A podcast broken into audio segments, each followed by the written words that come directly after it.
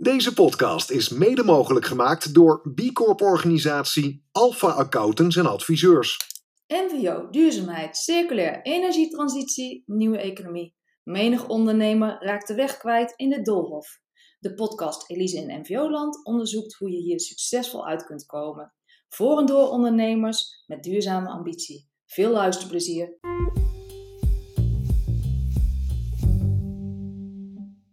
Jacques Zonneveld is een van de initiatiefnemers van Bright Pensioen. Bright Pensioen is opgericht voor iedereen die individueel zijn of haar pensioen moet regelen en graag het heft in eigen handen houdt. Tot nu toe is deze financiële disruptor uniek in haar aanpak. Deelnemers zijn mede-eigenaar van de coöperatie en ze betalen uitsluitend voor de dienst die Bright Pensioen levert. De missie van Bright Pensioen is een goed pensioen voor werkend Nederland op te bouwen en tegelijkertijd positieve impact te realiseren. Sjaak, hoi. Hey, Leuk dat je er bent. Ja. Stel jezelf eens voor. Ehm, ja, ik ben uh, Sjaak Zonneveld van, eh, van Bright Pensioen. Eh, van origine overigens helemaal niet uit de pensioenen en zelfs niet eens uit de, de finance. Ik heb een eh, softwareachtergrond. Ik heb lang bij softwarebedrijven gewerkt, zoals eh, Exact Software of eh, Oracle, waarschijnlijk ook al bekend. Eh, en ik ben een beetje eigenlijk tegen wil en dank eh, nou ja, de, de pensioenwereld ingerold. En dat komt eigenlijk weer dat ik, eh, nou precies op de kop af trouwens, eh, twintig jaar geleden kwam ik terug van mijn eerste sabbatical. Eh, ik was toen een wereldreis gaan maken met een collega.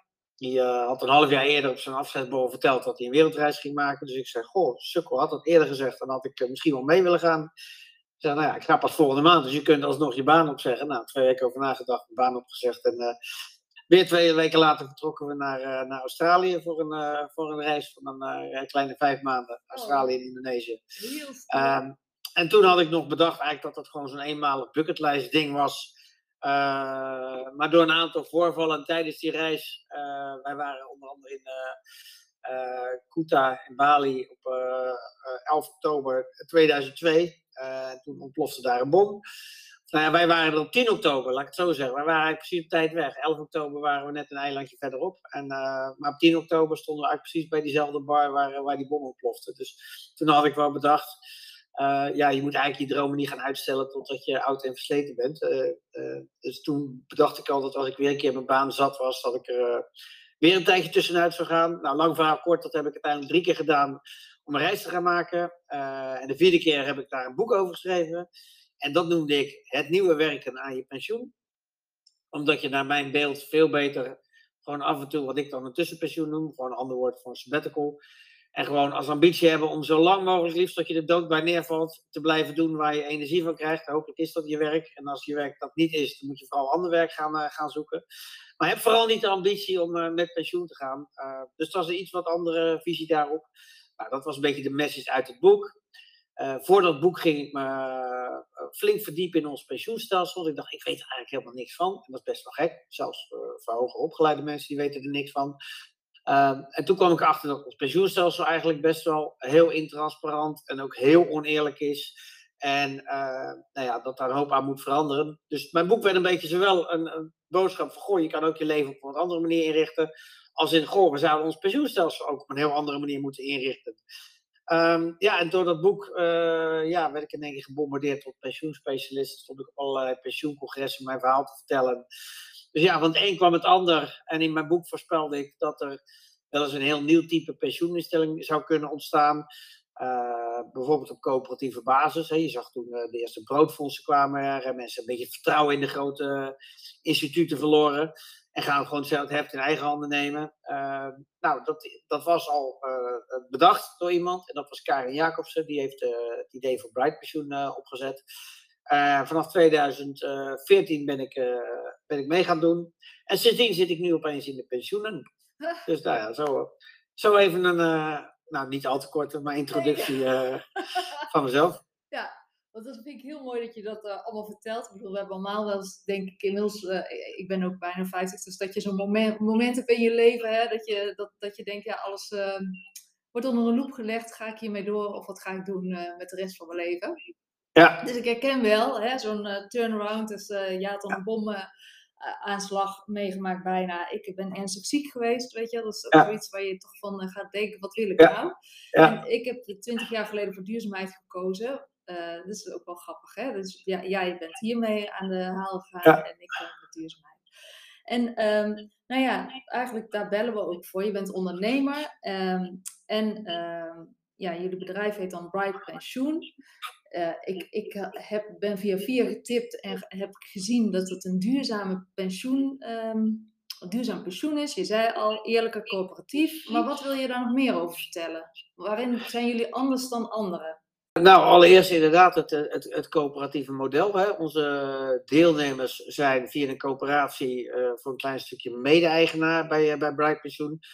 En dat komt weer voor eigenlijk uit de frustratie dat als je in Nederland gewoon verplicht ergens bij een pensioenfonds aangesloten bent, heb je er helemaal niks over te zeggen. Dan kunnen ze met hun beleggingen doen wat ze willen. Als, ik noem altijd het voorbeeld, stel je bent uh, longarts bij het AMC, dan wordt jouw pensioengeld gewoon in de sigarettenindustrie geïnvesteerd en je kan hoog en laag springen.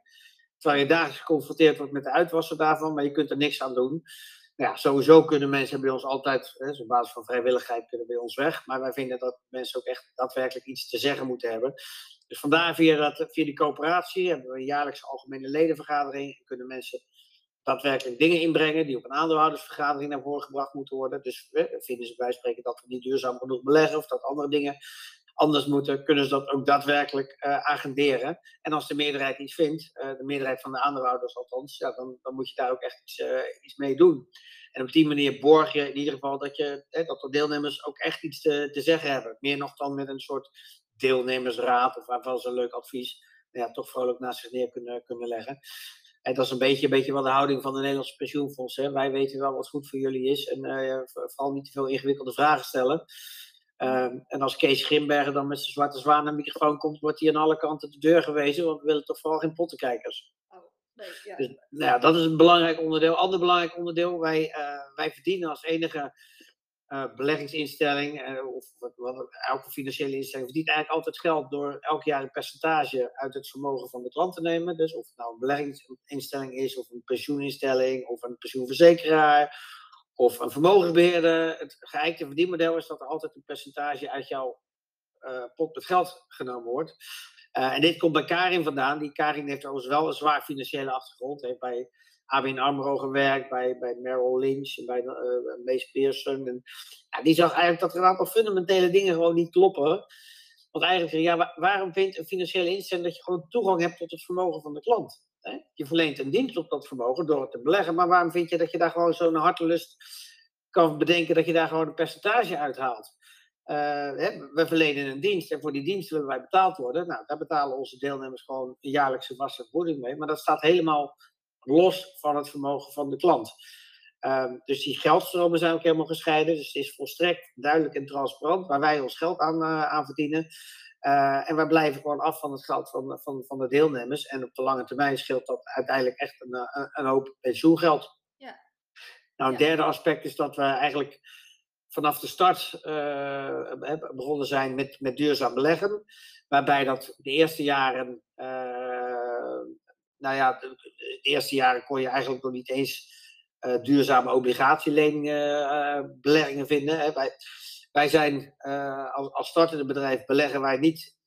Wij, wij kiezen niet individuele bedrijven uit waar we in gaan beleggen, want dan moet je een heel analistenteam hebben, et cetera. Nou, dat, dat, dat, dat, kun, dat is onmogelijk als, als startende instelling. Dus, dus wij beleggen in, in zogenaamde ETF's, dat staat voor Exchange Traded Funds. Nou, waarschijnlijk heb je wel eens van indexbeleggen gehoord. Hè? De AEX is een bekende index. Nou, hè, dan kun je in de, in, de ETF van de AEX zou je kunnen beleggen. Dus als je dan 1000 euro belegt, nou, die wordt dan over de 25 bedrijven in de AEX uh, ingelegd. Nou, van die ETF's heb je de duurzame en de niet duurzame variant. Uh, en wij beleggen uitsluitend in de duurzame variant. En aan de kant van, uh, dat is aan de aandelenkant en aan de kant van, van obligaties, hè, dat zijn meer leningen, daar beleggen we met name in green bonds.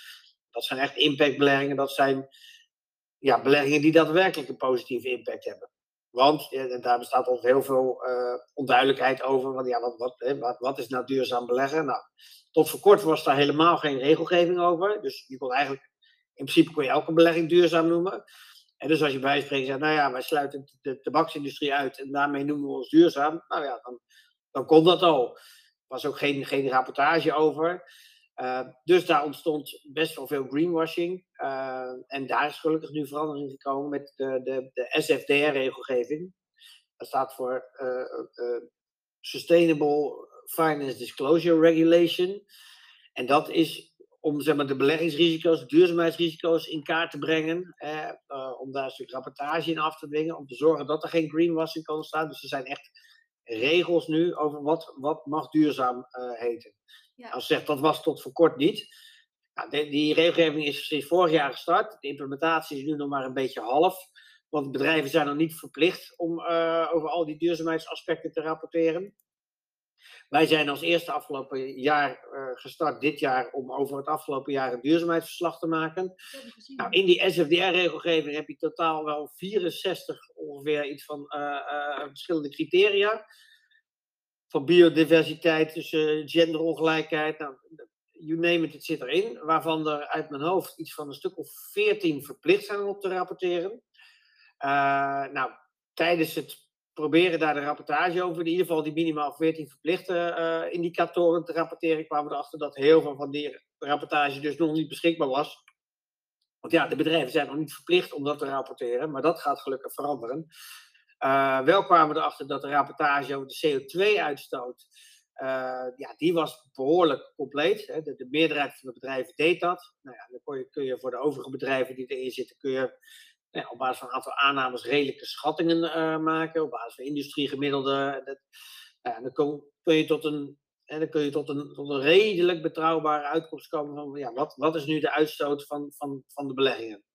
Ja, want dat vond ik wel interessant inderdaad. Want ik zag dat jullie daar vooral naar keken, hè, naar de CO2. Ik begrijp nu ook waarom. Dus in jullie rapportage... Ja, we kijken naar veel meer. Maar ja, als de informatie er niet is, ja, dan valt daar niks, ja, valt daar niks mee te doen. in de rapportage viel mij op dat het vooral over inderdaad in eerste instantie over CO2 ging. Omdat de rest nog niet zo transparant nee. was. Dus ik snap dat je moet groeien met de riemen die je hebt. En dan ben ik wel heel nieuwsgierig van kunnen jullie daar dan nog iets in veranderen? Of kun jij dingen uit gaan vragen van uh, we, we, willen de volgende keren uh, wel over sociale aspecten. Uh... Nou ja, daar gaat, daar gaat de wetgeving ons bij hebben, want dat wordt gewoon verplicht. Ja, dus men moet, daar, men, men, moet daarop gaan rapporteren, volgens mij vanaf volgend jaar al. Dan heb je het over de CSRD.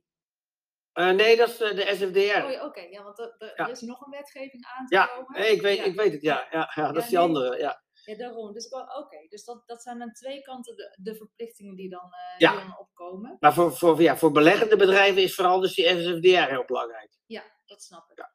En um, ja, ik, ik wil zeggen, van, er is dus ook een heleboel onbekend. Uh, hoe kan je dan echt zeggen dat iets een goede belegging of een impactbelegging, in hoeverre kan je dan weten dat het ook echt een impactbelegging is? Nou, voor die impactbeleggingen, uh, daar is wel uh, data van. Uh, de, dat, bij, bij ons zijn dat zeg maar de, de green bonds. en, en die moeten ook rapporteren hoeveel CO2 er zeg maar, vermeden wordt. Door, hè? Dus, dus als je een, een green bond hebt, bijvoorbeeld voor een windmolenpark. Nou, dat windmolenpark zorgt ervoor dat er hè, minder, minder fossiel gebruikt hoeft te worden. Dus door dat windmolenpark wordt CO2-uitstoot vermeden. Um, en, en die rapportage, die is ook uh, behoorlijk goed en vrij volledig. Um, want ja, anders verkopen ze die green bonds ook natuurlijk nauwelijks. Als je ja. alleen maar, en ook daar is wetgeving. Ja. er zitten best wel haken en ogen aan. Er kunnen dubbeltellingen plaatsvinden. Dat, dat, maar goed, dat, uiteindelijk kom je best tot een redelijk getal. En ja, wat in ieder geval tot onze, ja, tot onze verrassing, dat zeg maar, de, de CO2-vermijding uh, die was nog groter dan, dan de uitstoot die zeg maar, de ETF's nog uh, genereren.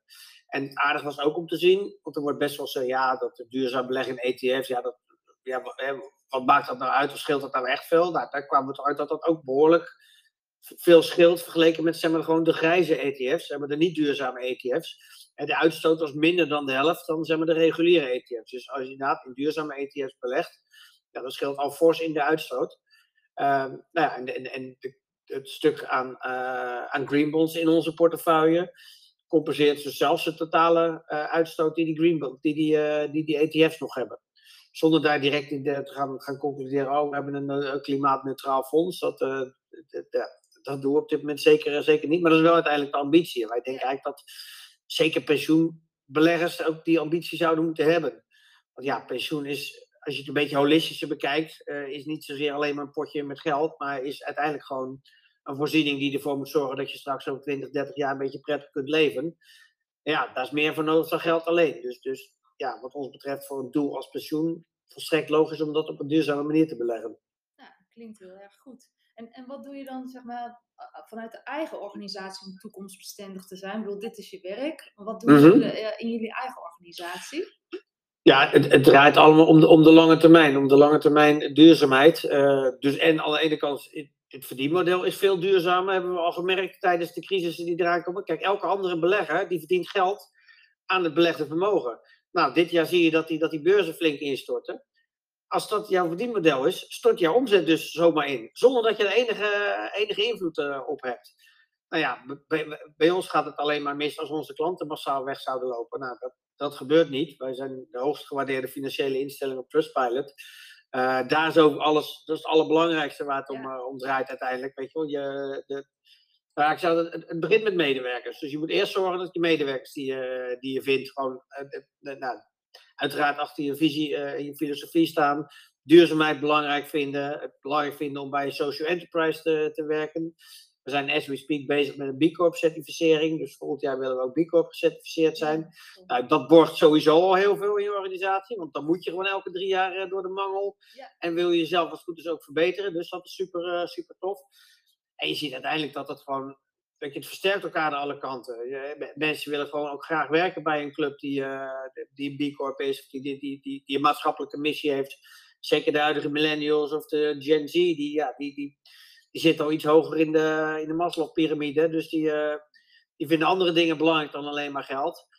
En dat is ook superleuk om, uh, ja, om mee, te, mee te maken. Dus vandaar dat wij, uh, ja, ja, ja we, we, hebben niet eens echt problemen nieuwe mensen te vinden. Dat is best, best leuk.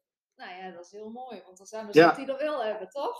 Ja, zeer zeker. Ja, zeer ja. zeker. En ik hoor het ook van meer hoor, sociale of duurzame bedrijven, dat die echt uh, nou ja, niet, zich nog niet herkennen in de schaarste van medewerkers. Dus dat, uh, dat is een, een extraatje als je aan duurzaamheid Ja, we, we, we, hebben net uh, besloten vandaag om over de facturenstop te doen, want we kunnen het even momenteel niet, niet aan. We hebben nieuwe mensen afgelopen maand die binnen, binnengekregen die hier, nou ja, je kan het hier zien, die achter mij, ja, ik zie achter mij zitten daar. Heel, Sjaak zit in een heel transparant kantoor met een grote glas ja. En ik zie allemaal mensen werken daar, jonge mensen, ja, ja leuk. En, en met hoeveel mensen werk je inmiddels dan? We hebben inmiddels uh, ruim 30 man. Zo. Ja. En, en uh, wat is je ambitie? En nou, qua aantal medewerkers uh, het, het, met zo weinig mogelijk mensen kunnen doen. Maar okay. nee, we willen wel, kijk, uiteindelijk hoe meer, hoe meer mensen bij ons klant worden en bij ons gaan beleggen, hoe groter de impact is die, die je maakt. Dus die groei is aan zich eh, vind ik nooit per se een, uh, een topambitie. Maar bij ons wel in die zin dat ja, hoe meer klanten we hebben, hoe, hoe, hoe meer impact je kunt maken.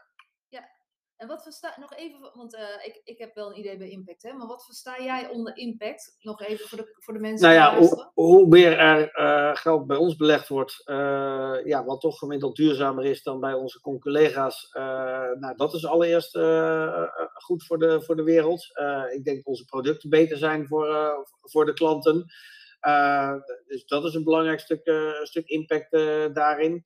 En wij hebben uiteindelijk de ambitie om te zorgen dat wij vinden dus dat het hele verdienmodel eh, binnen de financiële wereld gewoon op de schop moet. Want dat heeft voor al die hoekenschandalen en zo gezorgd en, en voor heel veel intransparantie.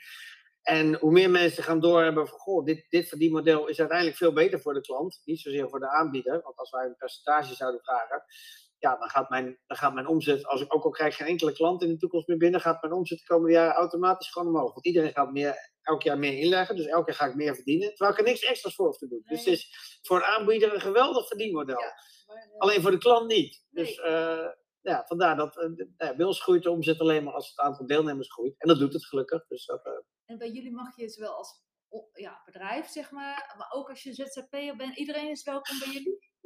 Ja, we zijn uh, overigens in eerste instantie begonnen voor de, voor de particulieren, voor de ZZP'ers. Uh, en mensen die ergens werkten, waar, waar, waar een bedrijf uh, geen pensioenregelingen heeft, want daar zijn er ook genoeg van. Maar eigenlijk via die laatste groep kwamen we steeds vaker met de werkgevers zelf ook in het gesprek. En zeiden, oh, maar dit, dit hè, want we kunnen vaak hele goede reden hebben waarom, waarom ze geen traditionele pensioenregeling willen hebben. Want het is te duur, het is inflexibel, en het is niet duurzaam genoeg. En dan zie je dat nou ja, vooral de wat modernere werkgevers, ja, die spreekt dit veel meer aan. Dus inmiddels komt de helft van onze business eigenlijk binnen via werkgevers. Hoewel we daar dus in beginsel niet eens voor, uh, voor opgericht zijn. Ja, wel lachen. Want ik, dat is wel leuk om te zien, ja. Ja, en ook, nou ja, ik moest een beetje denken, ik keek naar jullie site. Voor iedereen ook nog maar eens om te kijken. En ook naar jullie rapportage. Maar dan denk ik, het voelt een beetje alsof jullie de Tony Chocolonis in de, in, de, in de pensioenen willen zijn. Maar zo, zo die, dat gewoon, Ja, ja. die vibe kreeg ik. I- I- I- ja, nou ja, is ook inderdaad een social enterprise. Ja. ook een, ja, een maatschappelijke missie. eh, dat, dat is gewoon leuk om eh, ja, een beetje disruptief te zijn in de bestaande, in de bestaande wereld. Ja. Want ja, die vinden het ook niet leuk, want met het oude, met het traditionele verdienmodel, de klanten waar zij het meeste geld aan verdienen, dus de klanten met wat grotere vermogens, voor die klanten is het juist extra interessant om ons over te stappen. Dus dat, ja, die zijn helemaal niet, eh, niet Nee, blij met die ons. zijn niet blij met jullie. Maar goed, die Nee. markt is zo groot. Want eh, nou, daarover gesproken, ik ben een ondernemer en ik zit bij zo'n traditionele pensioenfonds. En ik denk, nou, wat een goed verhaal van die Sjaak zeg. Ik wil nu overstappen. Hoe moeilijk is dat dan? Eh, dat, dat is heel simpel. Dat, eh, eh, pensioen, wat je, dat heeft best wel ter- pensioen wat je bij via een werkgever opbouwt, dat is normaaliter valt onder de tweede pijler van ons pensioenstelsel. Dat is zeg maar, wat collectief via de werkgever geregeld is. En wat wij doen is echt puur individueel. Ja. Ehm, en die pijlers zijn niet uitwisselbaar. Dus het overstappen, je kunt wel bij ons inderdaad aan beginnen, maar je kun je niet je bestaande pensioen naar ons overdragen, jammer genoeg. En kan je het Nou, dan wel na- naast elkaar zetten bijvoorbeeld? Of Dat kan wel. Je kan wel zeggen, bij spreken Oh. zeggen, nou ja, ik, ik, maar wat je bij een werkgever is, is het eigenlijk altijd verplicht om daar mee te doen. Dat is Ja. ook het, het vervelende. Eh, je, je hebt helemaal geen keuzevrijheid. Als je ergens werkt, moet je verplicht met die pensioenregeling meedoen. Want het is altijd gekoppeld aan de werkgever. Ga je weer ergens anders werken, krijg je weer een andere pensioenregeling. Ja, Het is een totaal idioot en, en eh, inefficiënt systeem. Ja. Want de gemiddelde 35-jarige heeft al vier, vijf verschillende pensioenregelingen. hè. Pensioenfonds horeca uit Ja. je studententijd en, en pensioenfonds zorg toe een bijbaantje. En in principe moeten al die pensioenen tot aan je dood gewoon geadministreerd worden. Wat elk jaar geld kost. Ja. Dat is ook Oh. heel gek. Het moet gewoon aan de persoon gekoppeld zijn. Als je ergens gaat werken, zegt jouw nieuwe werkgever ook niet. Oh, zit jij bij de Rabobank? Nee, eh, eh, helaas. Wij eh, bankieren bij Triodos. Dus dan moet je overstappen. Als je weer ergens anders gaat werken, moet je weer overstappen. Nee, daar word je Ja. gek van. Terwijl eigenlijk het zou logisch zijn als jij gewoon ergens gaat werken. Zeg, nou, dit is mijn bankrekening, hier mag je mijn salaris storten. En dit is mijn pensioenrekening, hier mag je mijn pensioenbijdrage storten. En als ik ergens anders ga werken, verandert er niks. nee. En als ik ZZP word, verandert er ook niks. Want dan, stort ik gewoon, dan moet ik zelf op beide rekeningen storten. Ja. Zo zou het moeten werken. Ik ben voor. Eh, Ja. en, en ook eh, met dat pensioengat. Ik dacht, ja, oké, ik wil best wel dat gat vullen. Maar eh, dan voelt het eigenlijk helemaal niet goed om dat via, via hetzelfde kanaal te doen op een of andere Ja. Tenminste, dat had ik.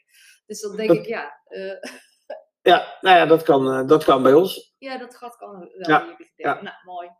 Eh, en ehm, we hadden even terug nog naar transparantie, hè? want er is natuurlijk veel over. Het is natuurlijk wel een ding. En, en ook bij beleggingen. En je, je, je zei al van het is soms moeilijk om alles te achterhalen. Klopt. Als je er nou achter komt dat een, iets waar je in belegd hebt toch niet zo duurzaam was als dat je dacht, wat doen jullie dan? Ja, kijk, ons fonds bestaat dus uit een aantal hè, bestaande duurzame fondsen. Dus het, gaat, het is bij ons het hele, we beleggen over het hele fonds en niet in onderdeeltjes. We kunnen niet zeggen, nou ja, er zitten, er zitten eh, 2000 bedrijven in, maar die ene die vinden wij niet goed. Ja, dan moeten we dat hele fonds uitschrappen. Ja, Maar wat je dan wel kan doen, is die fondsmanagers gaan aanspreken. Van goh, hè, waarom zit dat of dat nu in, deze, in die duurzame ETF? Want dit, ja, dit is helemaal niet duurzaam. Hoe, hoe, hoe kom je erbij? Of hoe, de- dus door het aanspreken, dat, ja, dus active ownership nemen, daar hebben we tot nu toe nog niet gewoon de capaciteit voor gehad. Inmiddels hebben we gewoon een dedicated medewerker die, die puur op het hele duurzaamheidsstuk zit. Dus dat kunnen we nu wel. Eh, en dan gaan we gewoon die fondsmanagers aanspreken. ja. En dat wordt ook een stuk makkelijker, want nu hebben we straks data. Hè? Tot nu toe was het altijd maar een beetje, ja, je had toch, geen- je had toch geen gegevens bij, hè? dus dat is een beetje op, eh, op gevoel. Wat ik wel als uitdaging zie, kijk, je kunt natuurlijk niet op alle 64 van die indicatoren allemaal topscoren. Weet je, ja, bij de ene is dit belangrijk en de ander is dat belangrijk. Dus het, is, hè, het is heel goed dat er nu regelgeving komt, maar het wordt nu ook wel weer gelijk extreem complex en uitgebreid gemaakt. Dus nou ja, goed, vandaar dat er over 14 verplicht zijn, of 16, eh, eh, waar je op moet rapporteren. Ehm, maar goed, je kunt wel zeggen, nou ja, we gaan kijken van wat, wat, wat vinden we het belangrijkste. Het mooie is, dan kunnen wij via onze deelnemers, via onze de deelnemers laten stemmen. joh, wel- welke aspecten vinden jullie nou het allerbelangrijkste? Ja, alles is belangrijk, maar ja, je, je kunt nooit alles doen. En bij de een ligt, het ene bedrijf is toch wat beter daarin, het andere bedrijf is wat beter daarin. Maar nogmaals, wij, wij beleggen niet in individuele bedrijven. Althans op dit moment, daar zijn we nog niet groot genoeg voor. Als ons fonds dan straks nog groter is, dan op een bepaald moment zit er een omslagpunt dat het, nou ja, dat het financieel ook uitkwam. Zeggen, joh, we gaan inderdaad al, in plaats van dat we één keer zo'n ETF kopen met, met duizend bedrijven in, we zijn nu zo groot dat we gewoon die, die, die beleggingen zelf gaan kopen. Ja, en dan kun je zelf nog een keer een extra screening doen en dingen eruit uh, gooien waar je, die je niet duurzaam genoeg vindt. Of die je deelnemers niet duurzaam genoeg vinden. Dit uh, vind ik echt tof om te horen. Dat zocht ik een beetje na. Zeg maar dat jullie ook wel actief ook zelf. Uh, ik snap ook dat je niet al die 64 uh, criteria kunt nagaan, maar wel dat je actief be bevraagt van waarom zijn dingen nou zo, waarom kan, kan, het niet anders. nou ja, gewoon. Ja, ja dat, dat, vind ik echt heel tof om te horen. En um, nou ja, we zitten een beetje aan het einde al van deze podcast. Gaat heel snel. Maar ik, misschien twee tips voor het einde. De tip echt voor uh, ondernemers over uh, duurzaam pensioen. Hè? Want dat is inderdaad een ding, dat, dat, wil je denk ik graag goed doen voor je medewerkers. Maar tegelijkertijd, wat jij zegt, uh, moeilijk soms om een goede beslissing te maken. Een tip. En gewoon een tip in het ondernemerschap als het gaat over duurzaamheid of over impact. Um, nou, ja, nou, in zijn algemeenheid over duurzaamheid en impact. Het, begint allemaal met, met je medewerkers. Het, daar, daar staat valt alles bij. Weet je? Iemand zegt wel, ja, de, klant staat op één. Nou, uiteindelijk staan denk ik de medewerkers altijd op één. Want die zorgen er uiteindelijk voor dat je klanten blij, uh, blij worden. En als je blije medewerkers hebt, heb je blije klanten. En je moet dus medewerkers zoeken die dus impact en duurzaamheid belangrijk vinden. Uh, nou, en dan helpt het weer als je inderdaad gaat kijken gewoon naar een, uh, naar een B Corp assessment. Want het mooie gewoon is, het is gewoon een hele lijst met vragen die je gaat beantwoorden. En bij elke vraag krijg je punten. Als je, als je, maar het is nu al zeggen, oh ja, hier hebben wij inderdaad geen punten voor. Ja, maar waarom doen we dat eigenlijk niet? Nee, geen idee. Het zou wel goed zijn om wel te doen. Nou, prima, gaan we dat, gaan we dat implementeren. Dus het is echt dat je ja, jezelf dwingt daarmee gewoon uh, goed, ja, een goed ondernemer uh, te zijn. Uh, dus je hebt eigenlijk al direct een, een kapstok voor goed ondernemerschap door, door dat te gaan doen. Dus dat zou ik iedereen, iedereen aanraden. Ja, qua, qua duurzaam pensioen, dat is ook echt heel lastig vergelijken. ik zei, je hebt dan tweede pijler pensioen, het meer traditionele, waar iedereen hetzelfde, ja, waar voor iedereen iedereen verplicht wordt mee te doen. Uh, ja, daar zit ook verschil in duurzaamheid. Uh, maar daar durf ik echt niet te zeggen hoe je dat zou kunnen uitzoeken van welke, welke aanbieder is, is duurzamer daarin. misschien als je op de duurzame verzekeringswijze kijkt, maar ook die is niet. Die is ook niet helemaal betrouwbaar. Uh, want ja, een aantal partijen wordt daar afgeschaft, maar die kunnen weer om een bepaalde reden. Ja, het is allemaal mooi transparantie, maar als bepaalde partijen die zijn zo groot, dus als die transparant gaan zijn over een aantal zaken, als die zeggen, ja, nou ja, wij stappen uit bedrijf X, ja, dan valt gelijk de hele koers van bedrijf X in, omdat er zo'n grote belegger uitstapt. Dus oh, die, die, kunnen niet daar, hè, ja, die kunnen daar niet eens transparant over zijn. Dus dat gebeurt. Dus het is best, best, best een lastige. Dus ja, op dat gebied zou ik het niet weten. Ja, als mensen uh, ook hè, voor een individueel pensioenpotje, duurzaam pensioenpotje voor een medewerker zijn, ja, dan is er eigenlijk maar één smaak. Ja, Ja, dat is best makkelijk tot nu toe. er komt hopelijk best meer hoor binnenkort. Dat, uh, ik denk dat iedereen er vast mee bezig gaat. Maar wij, uh, ja, wij hebben wel de ambitie om daar gewoon koploper te zijn en te blijven. Nou, gaaf. Ja, dankjewel Sjaak. Ja, duidelijk verhaal. En uh, voor, nou ja, voor mensen die door willen lezen, ik zou, ik zou zeggen, ga eens op jullie site kijken, toch? Heel goed, ja. En, en, en volgende keer, een, want het blijft gewoon Sommige mensen die houden van lezen. Nou, dan kun je lekker op onze site los kun je gaan lezen. En je zegt, nou, ik vind het ook wel leuk om achter mijn scherm dingen te horen. Schrijf je in voor een van onze webinars. En binnen een uurtje word je dan helemaal bijgepraat over, uh, over pensioen, over duurzaam beleggen. En, en, nou, dan weet je in ieder geval gelijk een stuk meer.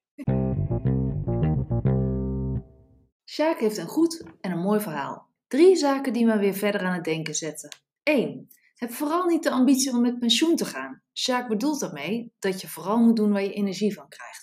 2. Nu is het vast niet het moment met alles wat er in de wereld gebeurt. Maar een tussenpensioen in de beste tijd van je leven? Tja, waarom niet?